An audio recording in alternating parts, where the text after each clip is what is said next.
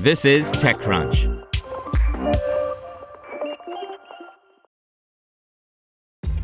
This episode is brought to you by ShipStation.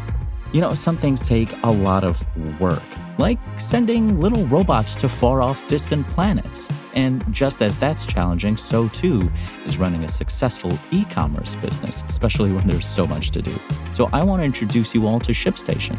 Now, I love using ShipStation because of its easy to use dashboard, which makes managing orders and printing labels a breeze and super smooth. Oh, and the customer service is just out of this world.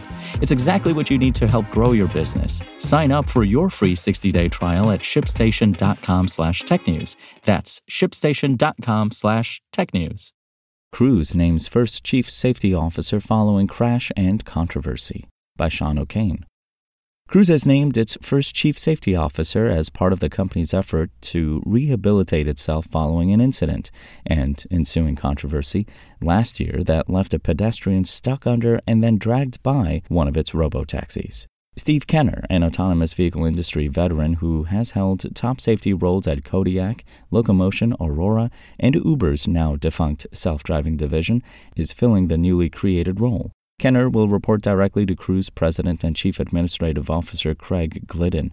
He will oversee Cruise's safety management systems and operations and work in direct partnership with the Cruise Board of Directors, the company said in a statement Monday. Louise Zhang, a VP of Safety and Systems at Cruise and one of the highest ranking safety related employees prior to Kenner's arrival, will remain in her position. Kenner's appointment comes just three weeks after the release of a 195 page report by law firm Quinn Emanuel examining the October crash, where a cruise robotaxi struck and dragged a pedestrian who was previously hit by a human driven car, as well as the company's response. That report ultimately determined that Cruise's leadership had a myopic focus on the media's response to the crash, and that it left out important facts when discussing the event with the public and with regulators. The crash and Cruise's handling of it are now the subject of many government investigations. The Department of Justice, Securities and Exchange Commission, California Department Motor Vehicles, California Public Utilities Commission, and the National Highway Traffic Safety Administration are all probing the company's actions. Kenner will start his new role at the company at a time when the entire robotaxi fleet is grounded. Cruise recently slashed its workforce by 24% and pushed out a number of high level employees. Cruise co founder Kyle Vogt and co founder Dan Kan resigned last year.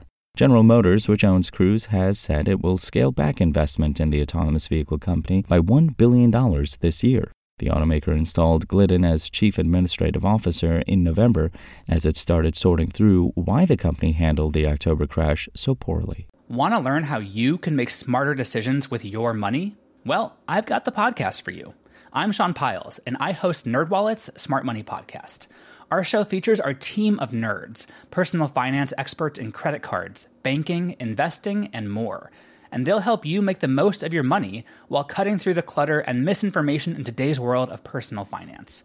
You'll get clarity on strategies to help you build your wealth, invest wisely, shop for financial products, and plan for major life events. Listen to NerdWallet's Smart Money Podcast wherever you get your podcasts.